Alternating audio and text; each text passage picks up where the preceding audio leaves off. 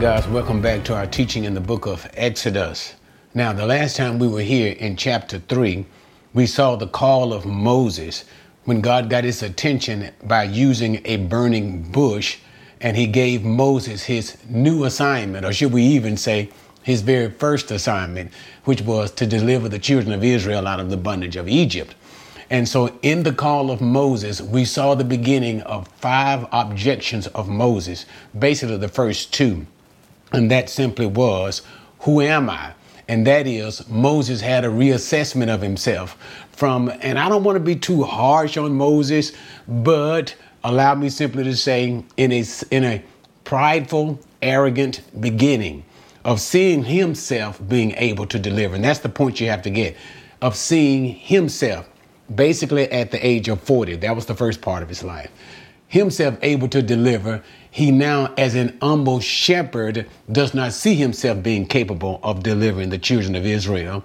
Therefore, God had to not simply to assure him, but to make him know that it is God himself who is the power to deliver him. And then Moses' second objection dealt with, no doubt, certain aspects of thinking in the children of Israel that they had adopted from the Egyptians because of the Egyptian polytheism, that is, their many gods.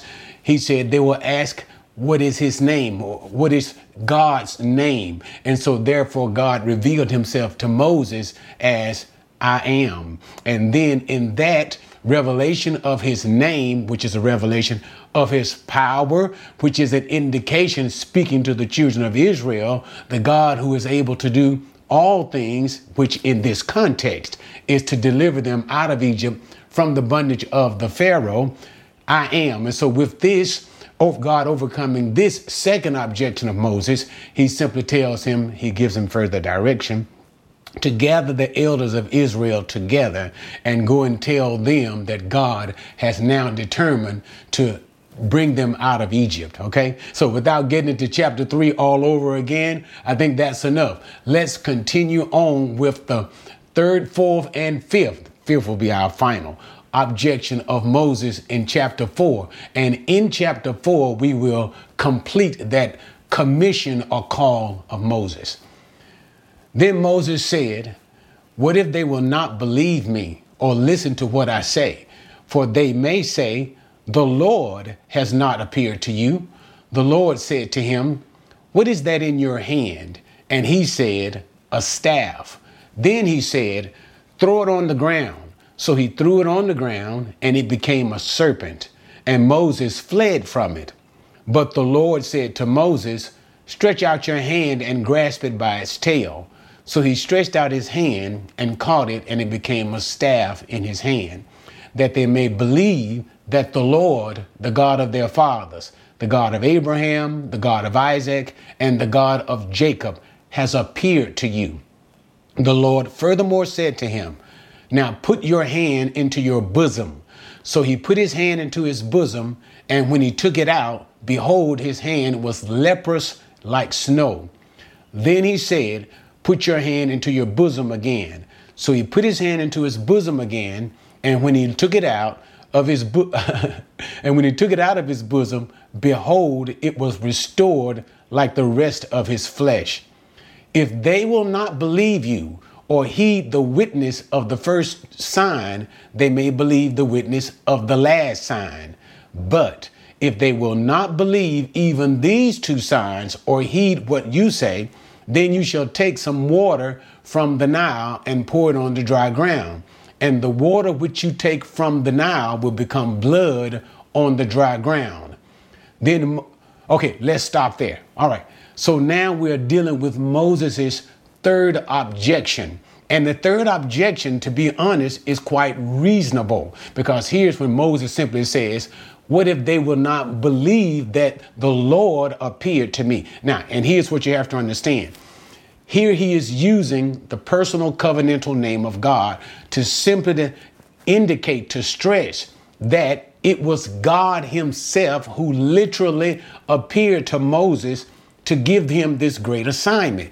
Now, what is what is reasonable to understand in Moses' objection here? It is, it is reasonable because For 400 years, there has been no appearance to God. And the last time we hear of any appearances, it was always with the patriarch when God appeared to Abraham or he appeared to Isaac or Jacob. God's appearance was not a common thing. Plus, in addition to, as I've already said, God hadn't spoken in over 400 years. So for Moses simply to come, if you'll let me say it this way, out of the blue to the sons of Israel and say, The Lord appeared to me, you can understand that they would be extremely doubtful. So, what does God do to overcome Moses' objection? He gives him signs to perform. Now, right here, let me stop and let me digress. And I want to do it because it's fresh in my mind.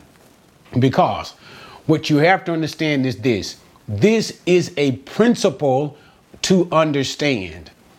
If a person, if a prophet is going to speak of a word of the Lord, the Lord oftentimes gives him a sign to perform. That is, the sign is done to validate, to, to validate the fact that indeed God has spoken to me. So therefore, if you see this particular sign, it is the proof and the evidence that what I am saying to you, that I'm saying that it is from the Lord, it is indeed from the Lord. You got it? So, with that in mind, it, this becomes the principle, this becomes the basis and the foundation for understanding the purposes of signs or sometimes called miracles, which is the, one of the reasons why I don't like, and I think it is biblically incorrect for the most part. It's biblically incorrect for the most part to simply to understand the things that God has done through his chosen men as miracles. The idea of a miracle simply is something that is supernatural.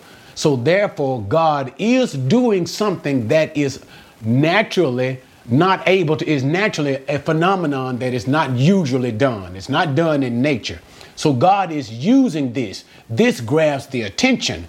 But the overall idea is there is a message or a statement behind it. So therefore, the miracle is done with a purpose. And this is what makes it a sign. So therefore, the idea is a sign is a miraculous event done through the power of God with a purpose or message in mind bringing us all the way to, and I said all of that, and, and, and bear with me, guys, so that we can move now to the New Testament, okay? When we get into the New Testament, most notably, who I'm talking about, predominantly, first case in all, is Jesus the Messiah, is Jesus. And in the second case, we can see it with the apostles of Christ, okay? But let's focus on Jesus to understand what people normally call the miracles of Jesus. And, and, and, and it, it must be understood in the principle of what is being stated here. That's why I took you guys from this point in the book of Exodus to Jesus concerning sign miracle. When Jesus did the miracles that he did, they were not simply miracles. Jesus performed signs. His miracles were signs because the miracles that he did were attesting to the message that he spoke. And what was the prevailing message of Jesus? Repent, for the kingdom of God is at hand. And that just simply is an, is an Hebraic way of saying that the Messiah is here. So Jesus performed all of the miracles that he did as signs. And what was the purpose of the signs? To validate his message. And what was the overarching message of Jesus? He came unto the Jewish people declaring that he was their long awaited Messiah. And so, therefore, if you simply did not believe Jesus' declaration, believe him simply saying he was the Messiah, look at all of the wonderful things that he did, all of the miraculous things that he did. So, in a sense, let me just give you two examples. Remember when Jesus said unto the Pharisees, If you do not believe me for my words, then believe me for the works that I do. For the works that I do declare what I say. That's one thing. And then again, remember when they came into Jesus and the man was uh, uh, on a on a pallet and they brought him before Jesus and Jesus told told the man, your sins are forgiven. And they looked at him and said, Who can forgive sins except God? And then Jesus said, I tell you what, let me prove to you what I just said is true, that I have the ability to forgive sins. Watch this. Take up your bed and walk. So, therefore, when the man was healed, the sign, it proved that what Jesus said was true. A sign authenticates the message and the messenger. That's it. Or a miracle. A miracle authenticates the message and the messenger. And that's what makes it a sign. All right. And so that's why we see Jesus doing what he did because it authenticated his message, claiming to be the Messiah, and the apostles following him who were claiming Jesus to be the Messiah. And therefore he enabled them to do all types of signs in his name. All right. Now, with that all taken care of, now let's go back to what's going on with Moses. Okay, so Moses here says, they may not believe that God himself has personally appeared. Reasonable, that's reasonable. And so, what does God do? He gives Moses three sign miracles to perform before the people. And so the first sign he tells, he, he asks Moses, What's in your hand? It was a shepherd's staff. And so he tells him, take the staff, throw it on the ground, and miraculously it became a serpent. And then he tells him, now, and when it when it happened, of course, Moses jumped and he ran.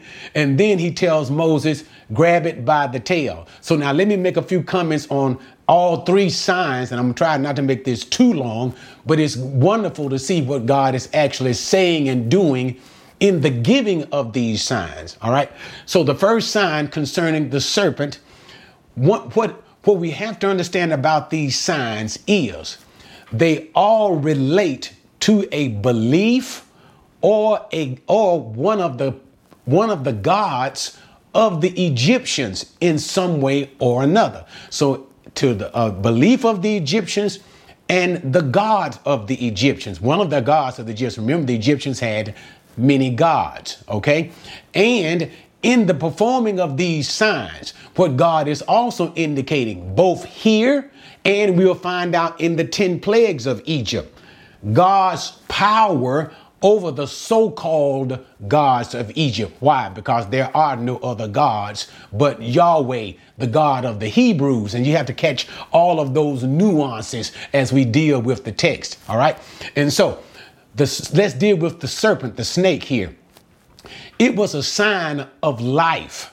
It was a sign of, of, of, life and some symbol of fertility amongst the Egyptians. And so, therefore, by uh, turning the staff into a serpent, it related to one of the gods of Egypt and how that God himself has the power over the Egyptian uh, uh, gods of life gods of life, okay? And anyway, concerning Moses, because remember, he was a little scared when that thing turned to a snake, and God told him to grab it by the tail. Now, that is interesting too, because God is asking Moses to act on faith as well. Why? The most dangerous place to grab a snake is its tail, because the head can very quickly turn around and bite you. So God asks Moses to grab the serpent at his most dangerous place. And it, Moses, in an act of faith, what does he do? He grabs the serpent's tail, and of course, it turns back to his staff. So we see the first indication here of overcoming one of the gods of Egypt with the uh, the sign of the staff turning into the serpent. And we also see too what is necessary with Moses as he go as God is commissioning him to do all of these things to go out unto Pharaoh. What do we see necessary with Moses? Faith in everything that he does. It begins with faith. Okay, all right, so now let's go to the second sign. So then he gives him a second sign, and that was the sign of leprosy. Now, again, this also relates to the Egyptians because they saw the Egyptians saw the leprosy as being a detestable and incurable disease. It was detestable and incurable. And so what is the what is the thing? God tells Moses, put his hand in his breast, take it out, and all of a sudden it's white lepers. It's very leprous. And then he tells, and no doubt this probably scared and unnerved Moses as well. And then he tells him to put it in again, bring it out, and it's restored like your skin again. Instantaneously okay? So again as relating to relating to the egyptians something detestable incurable say now what we have to also remember too and, and maybe i didn't bring this again even though these things are these sign miracles are related to the egyptians in some other way they are given as signs to moses' own people Okay, and this is why. Remember now, Moses' people are in Egypt and they are aware of the beliefs and the belief systems of the Egyptians, okay? So, in the mind of Moses' people, they are in bondage to the Egyptians. The Egyptians are powerful and all of that. How will our God break the power of the most powerful people on the planet? And how will he break the power of their gods? he gives them signs. And these signs say that relates to the power of the Egyptians' gods is simply saying, I'm able to break them. So therefore, I'm able to set you free. So the signs, although related to the Egyptians, are to Moses' own people to convince them that God truly appeared to Moses and has called Moses to do what he has said that he's that he's telling them to deliver them. Okay. But anyway, so that's the sign of the leprosy concerning the test, detestable thing, incurable in the sight of the Egyptians, but healable by our God. And then the third sign. Notice what the third sign is. Take not just any water and pour it on the ground. Waters from the Nile. You got to catch that point. Again, undeniable. See the reference again to Egypt because the Nile was the river that flowed into Egypt and it, it symbolized life and productivity. Life and productivity. And so, therefore, notice from life and productivity, the waters of the Nile, the life giving waters of the Nile, he turns it into blood, which is a symbol of death. That is, God, the God of the Hebrews, has the power over the God of the Niles, the God of the Nile that brings life. Our God is able to destroy him. So again, it speaks to the mind of the Israelites that their God is more powerful than the gods of Egypt. And that's all that's saying. All right. And so w- once that happened, uh, Moses, even though given these particular signs, and God basically is giving him one sign after another to convince them. And even though God has given Moses these signs, we find out that Moses is still hesitant and he he just really doesn't want to go. So now let's move into more Moses's uh, fourth reason for why he didn't want to go, his resistance. Verse number 10. Then Moses said to the Lord, Please, Lord, I have never been eloquent, neither recently nor in time past, nor since you have spoken to your servant, for I am slow of speech and slow of tongue. The Lord said to him, Who has made man's mouth, or who makes him mute or deaf, or seeing or blind? Is it not I, the Lord? Now then go, and I, even I, will be with your mouth and teach you what you ought to say. But he said, Please, Lord. Now, look, I tell you what, let's stop there. Let's stop there. Let's stop there because that's the fourth one. Okay.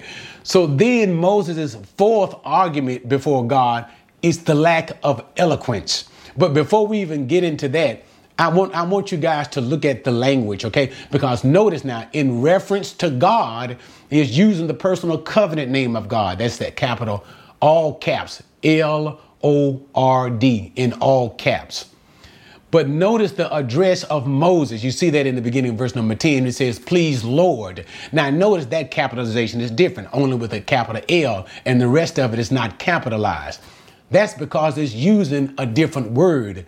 Adon, Adon. Sometimes you hear the term Adonai, but here it's using the word Adon. So, what Moses is, how Moses is addressing the Lord here is as if we would say it today in our way of speaking, please, Master, please, Master. So we can see Moses' reverential address to God in fear, even though he's constantly asking.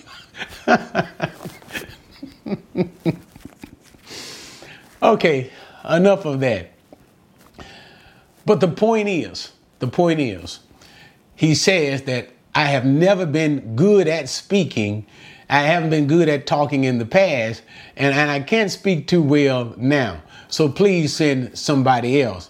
And that this seems to somewhat contradict what Stephen said. And I'm not talking about biblical contradiction. What I mean here is Moses is downplaying himself, okay? Because what did Stephen say? Stephen said how Moses was mighty in word and in deed, all right? So it seems that Moses is downplaying his ability to speak at this point by simply saying to God, he can't speak that well. And so God simply responds to Moses saying, Well, who in the world makes man's mouth? I can make a man blind and dumb and everything else. So therefore, go. And notice, I like that. God gives him great assurance. He said, And I, even I, will be with your mouth. Don't worry at all about what you will say. I myself will speak for you. And so, therefore, God is overcoming Moses' fourth objection. So, now let's move into his fifth objection. 13. But he said, Please, Lord, now send the message, send the message by whomever you will. Then the anger of the Lord burned against Moses, and he said, Is that not your brother Aaron, the Levite? I know that he speaks fluently. And moreover, behold, he is coming out to meet you. When he sees you, he will be glad in his heart. You are to speak to him and put the words in his mouth. And I, even I, will be with your mouth and his mouth. And I will teach you what you are to do. Moreover, he shall speak for you to the people, and he will be as a mouth for you, and you will be as God to him. All right. Now, looking at his fifth objection, here Moses just simply says, again, notice that, please, Lord, please, Master. Here in Moses' final plea, when he says, send by whomever you will send, that is just simply an overall polite way. Because remember, Moses is talking to God. He is being extremely polite and he's simply saying, Lord, please, just send somebody else. Just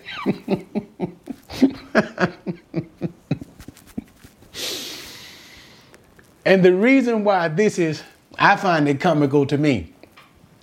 When Moses first went out to see, to look upon his brothers, he had so much confidence. But look at him now, 40 years later.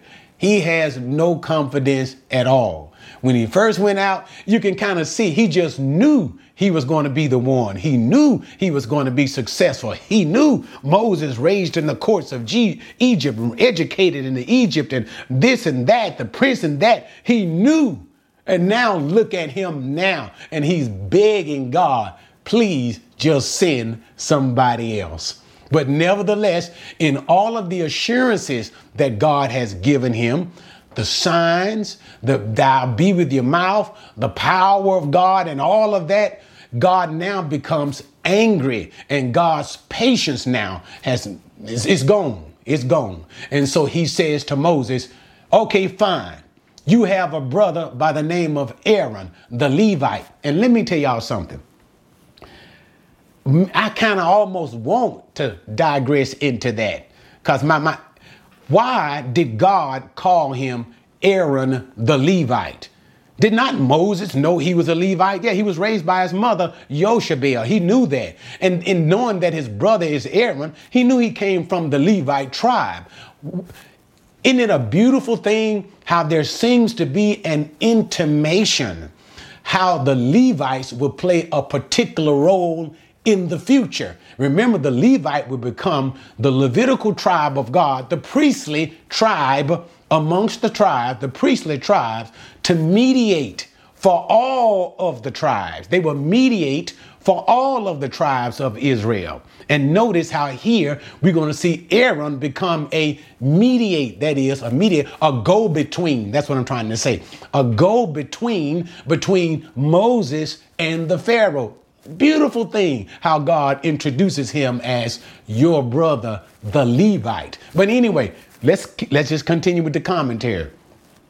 So he says, Aaron is coming to meet you. And so he is speaking, uh, and probably of that which is all God is already putting into the heart of Aaron, because in the end of this chapter, we're going to see Aaron coming out actually to meet his brother, because we're going to understand. I'll talk about that when I get to it.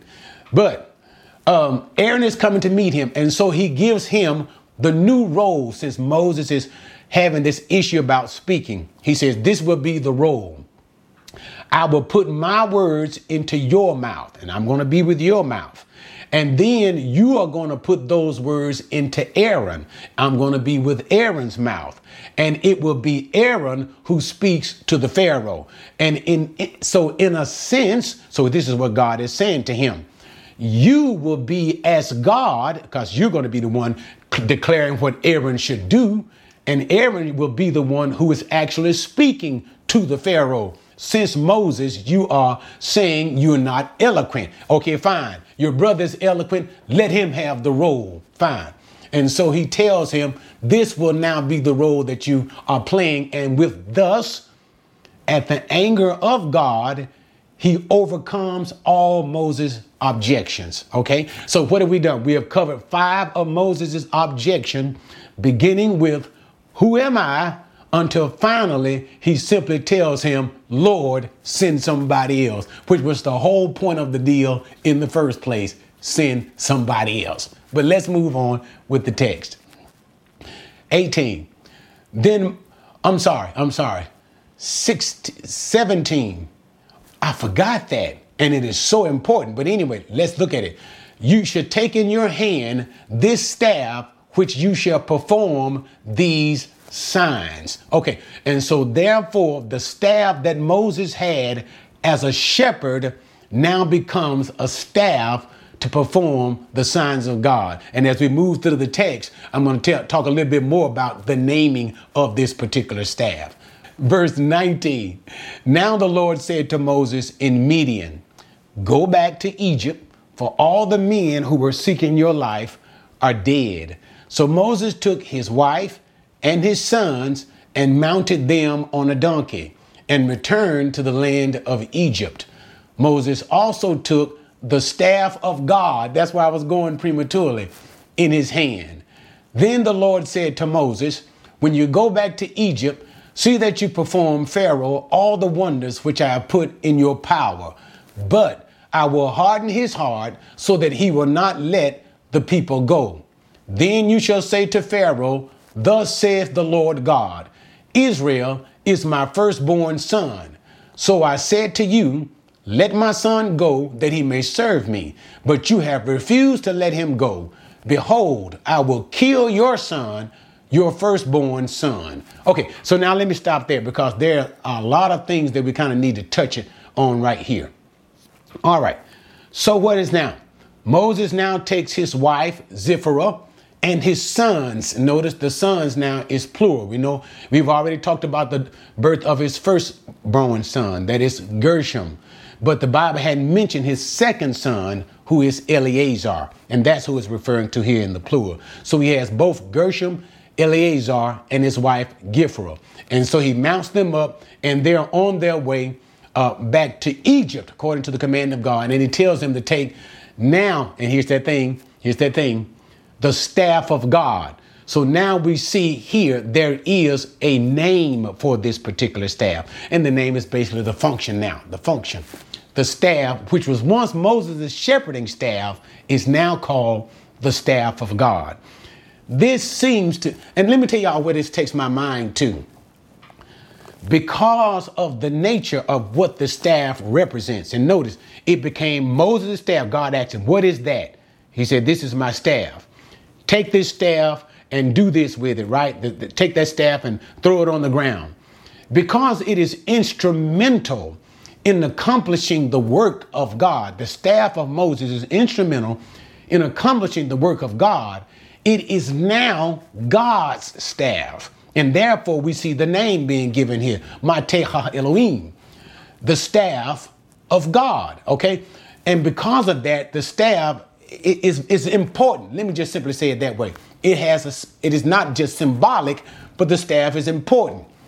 It takes me, it jettisons me up into the future. And the re, and so allow me to digress. Into the future, when we get into Numbers chapter 20, remember when Moses, God commands Moses, the people are complaining because the lack of lack of water. God commands Moses and Aaron to speak to the rock. But what did Moses do? Moses took his staff. He took his staff and he struck the rock. He struck the rock with the staff of God. And I'm not going to get into all of the meanings behind that, but it was an act of disobedience, faithlessness, and defiance of Moses. You got it? And what did he do? He did it with the staff of God. And and that brought great judgment. How great was the judgment? The judgment was a death sentence to Moses. God told Moses, You will not go into the promised land. But anyway, I just wanted to kind of bring out some of the significance that the shepherd's staff, which is now the staff of God, has become. Okay, but let's go on. So, what happened? Uh, so he mounts his wife. They go on, and, and, later on, we're going to see something else concerning Zipporah as well in this chapter too. And um, he said he goes to Pharaoh. He gives him a message to tell to Pharaoh to let my people go. Now, this is basically the foundational message. Okay, let my people, let my son go, that he may serve me. And he and he says, but if you refuse, I will kill your son. Now this all seems to be anticipatory. Okay. Okay. It, whether or not this became the very first message that Moses gave to, to the Pharaoh. In other words, when he initially came to the Pharaoh, did he say unto him, Let my people, let my son go, because Israel is my son, or I will kill your son? It seems to be kind of unclear. It, it seems that he's speaking kind of in an anticipatory fashion because we understand that in the end, this is what's going to happen because we understand that in the 10th plague that is placed upon Egypt, it will result in the death of the firstborn son of Pharaoh. Okay? So he may have said it. Indeed, he may have said it. But whether or not he said it at the first or whether or not it is basically in anticipation, because God knows everything. Uh, this seems to be the idea that is pointing forward to that in the great judgments upon Egypt, upon Pharaoh, because of his refusal, God is going to ultimately kill the firstborn son of Pharaoh. Okay? All right. So now let's move forward. Verse number 24. And here's where I was talking about this issue how Zipporah, remember, we the last time we saw Moses uh, took his wife and his two sons, and they are all going to Egypt. Now it came about at the lodging place on the way that the Lord met him and sought to put him to death. Then Zipporah took a flint and cut off her son's foreskin and threw it at Moses' feet. And she said, You are indeed a bridegroom of blood to me. So he let him alone. At that time, she said, You are a bridegroom of blood because of the circumcision. Okay, I like this passage. Now it seems somewhat confusing, but let, let me bring some light to it. Okay, so now what's going on? Let's keep the story going. So Moses is on his way to Egypt to deliver the people of God. All right. Now, in the process of on his way the, on his way to Egypt, uh, Moses it takes us back. Moses, the son Gershom, the first son, Moses circumcised his firstborn son. But the second son, because remember it said sons, plural, Eleazar. Moses did not circumcise Eleazar. And the reasons for the circumcision is given contextually in this passage. So, what does it teach us? At the time when Moses desired, because, I'm sorry, because circumcision was reviled by his wife Zipporah, Moses did not circumcise his second son Eleazar. But according to Genesis 17, God made a covenant with Abraham. Remember, the covenant of Abraham simply said, On the eighth day of life, all male sons of the seed of Abraham, Isaac, and Jacob, or the seed of Abraham, were to be circumcised. So all of Abraham's son on the eighth day had to be circumcised. And this was the covenant that God made with him.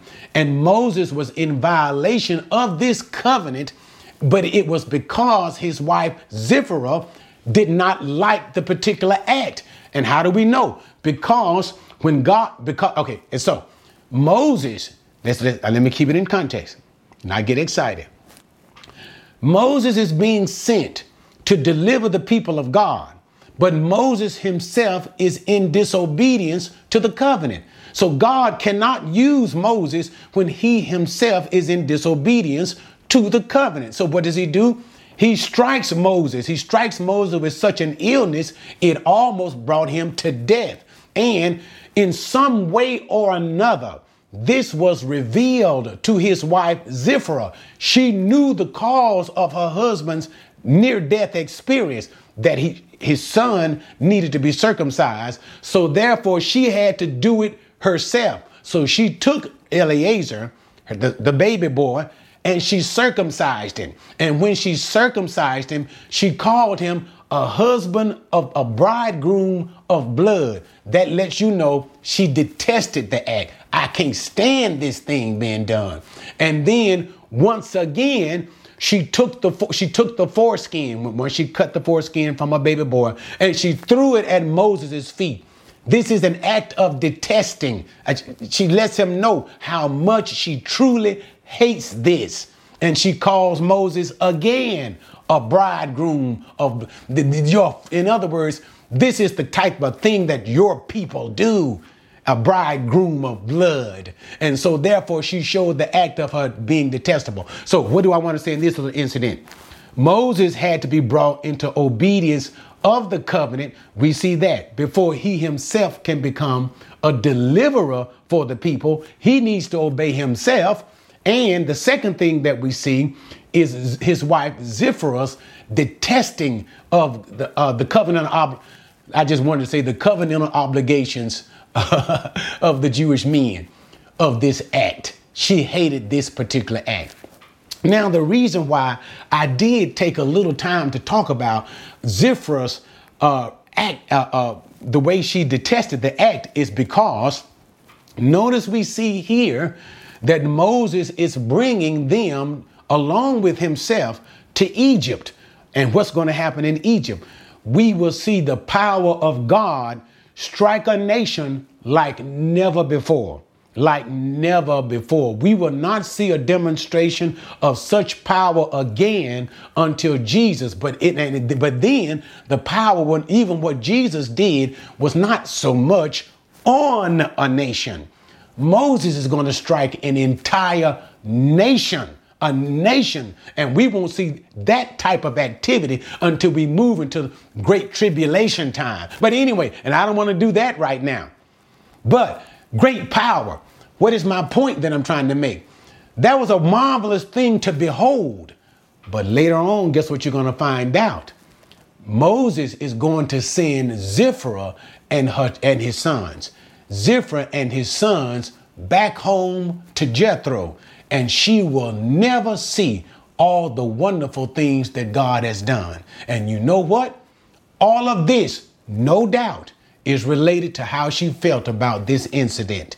She missed seeing a marvelous and glorious thing that God was going to do because she abhorred something about God. And so let me do a little preaching. Fine, let me do a little preaching. Let us be careful. You know, sometimes we look into we look at God's word, we look at certain things about God, the principle about God, and I don't want to get into the many facets of things because there are many things that you can like. People say, I whether you say it out loud or not, I like this about what God has said, or I don't like this about what God has said. You need to have the feeling whatever God says, however God wants to do things, that is fine with me. Why? You never know the blessings you might miss. God has many things. You don't know the future. And you don't know the things that God may have planned for you or things that God may have for you simply to be involved in.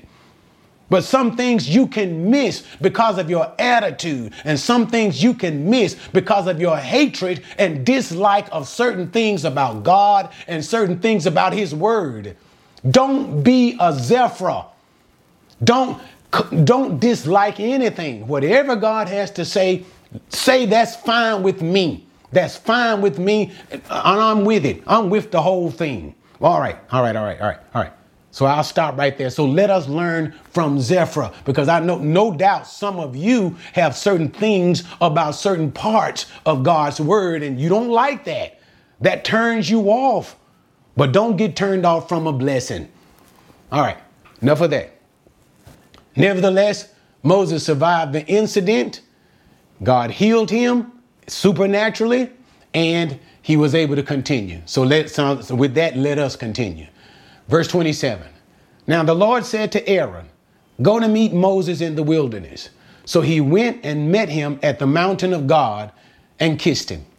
Moses told Aaron all the words of the Lord which he had sent him and all the signs that he commanded him to do. Then Moses and Aaron went and assembled all the elders of the sons of Israel. And Aaron spoke all the words which the Lord spoken to Moses. He then performed the signs in the sight of the people. So the people believed. And when they heard that the Lord was concerned about the sons of Israel and that he had seen their affliction, then they bowed low and worshiped. All right. So now Remember, God had already told Moses in his objection of eloquence that his brother Aaron was coming out to meet him. So now let's go back and put some context, historical context in that. Now, Thutmose third is now dead. This was the Pharaoh who wanted to kill Moses when Moses killed the Egyptian. And now on the throne is Amenhotep second and this will be the Amenhotep, this will be the Pharaoh, Amenhotep II, that Moses will go to and say, Let my people go. Okay? You know what, guys? Let me back up just a little bit and go to verse number 22 because there was something that I wanted to bring to your attention. When Moses was to go to Pharaoh to give the commands to Pharaoh to say, Let my people go that this is the first introduction. Exodus chapter 4, verse 22. You guys forgive me. Sometimes I get excited and sometimes I move too fast. Thus saith the Lord. This is the first introduction of that formula that gives an uh, uh, um, um, not so much as authentication, but it is a declaration that God is speaking. So it is a prophetic declare. It is a declaration from the one speaking that the, that God Himself is speaking. So this formula is a formula of authority. It gives authority that what I am saying is, is indeed coming from the Lord. And this is the first of many that will become like the basis of when the prophets themselves speak. So when the prophets will speak later on, because we understand that Moses is one of the, and I say one of in, the, in, in a basic sense, first prophets of God here. first prophets of God here, you know, uh, textually, textually, textually, because we can relate earlier to Abraham is called a prophet, a Navi of God. And, and we also know that Enoch, the seventh from Adam, was a prophet of God. But my point is, here is the formula that we have in scripture where it begins, thus saith the Lord. Authority that such a one is speaking the literal words of God, okay? And it became the basis of when the prophets themselves would speak. All right, now let's go back to the context of where we were. So here, Aaron has now met his brother uh, Moses in the wilderness. This is the same place where the burning bush was incident, all right? And uh, Amenhotep II is on the throne and he is coming. Aaron is simply coming to let him know that the men, the Pharaoh, who was seeking Moses' life is now dead. And now, when he meets his brother, of course, they're happy, they weep together, and all of that good stuff. And Moses lets Aaron know the commission that God has given him and the signs that he has given Aaron to perform. So he tells Aaron everything that has happened pretty much at the burning bush incident. And so he gathers Aaron, he and Aaron both go to the elders of Israel. Remember, the whole point is Moses is to go to his own people to inform them that the God of their fathers has appeared to him because the time for their release from Egypt is at hand. Go to your own people. And so now Moses and Aaron go to the elders of their people, elders of their people, and he tells them to perform the perform the signs and notice the order that God has given is kept. Moses speaks to Aaron, Aaron speaks to the people. The signs are therefore performed.